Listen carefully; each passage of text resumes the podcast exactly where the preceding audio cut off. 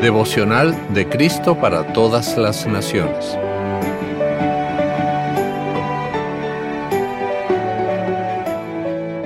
...3 de julio... Verdaderamente libres... ...escrito por la diaconisa Noemi Guerra. El texto para hoy lo encontramos en Juan capítulo 8, versículos 31 al 36, donde dice, Entonces Jesús dijo a los judíos que habían creído en él, Si ustedes permanecen en mi palabra, serán verdaderamente mis discípulos, y conocerán la verdad, y la verdad los hará libres. Le respondieron, Nosotros somos descendientes de Abraham, y jamás hemos sido esclavos de nadie. ¿Cómo puedes decir, ustedes serán libres? Jesús les respondió, De cierto, de cierto les digo, que todo aquel que comete pecado, esclavo es del pecado. Y el esclavo no se queda en la casa para siempre. El Hijo sí se queda para siempre. Así que si el Hijo los liberta, serán verdaderamente libres. Estos días en que celebramos la independencia en los Estados Unidos nos presentan una buena oportunidad para reflexionar sobre la libertad que hemos recibido como nación. Esa libertad fue alcanzada a través de la lucha y el sacrificio de muchos hombres y mujeres que creyeron en la posibilidad de un futuro mejor.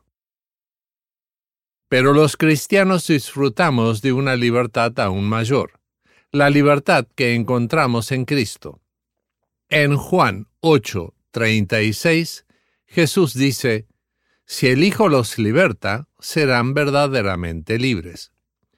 Esta libertad que Jesús ofrece, quitándonos las cadenas de nuestro pecado, nos da la oportunidad de vivir una vida plena y abundante una vida que está llena de amor, paz y esperanza, una vida que nos permite ser independientes de las limitaciones y las circunstancias de este mundo. Y lo mejor de todo es que esta libertad en Cristo es un regalo que recibimos por gracia a través de la fe en Él. Recordemos entonces que nuestra verdadera libertad solo puede ser encontrada en Jesús. Más allá de cuáles sean nuestras circunstancias o desafíos, Él nos ofrece una libertad que trasciende todas las cosas. Seamos agradecidos por el regalo de la independencia que hemos recibido como nación, pero más aún por la libertad que hemos recibido en Cristo. Oremos. Padre Celestial, te damos gracias por la libertad que hemos recibido como nación, pero sobre todo te agradecemos por la libertad que tenemos en Cristo. Amén.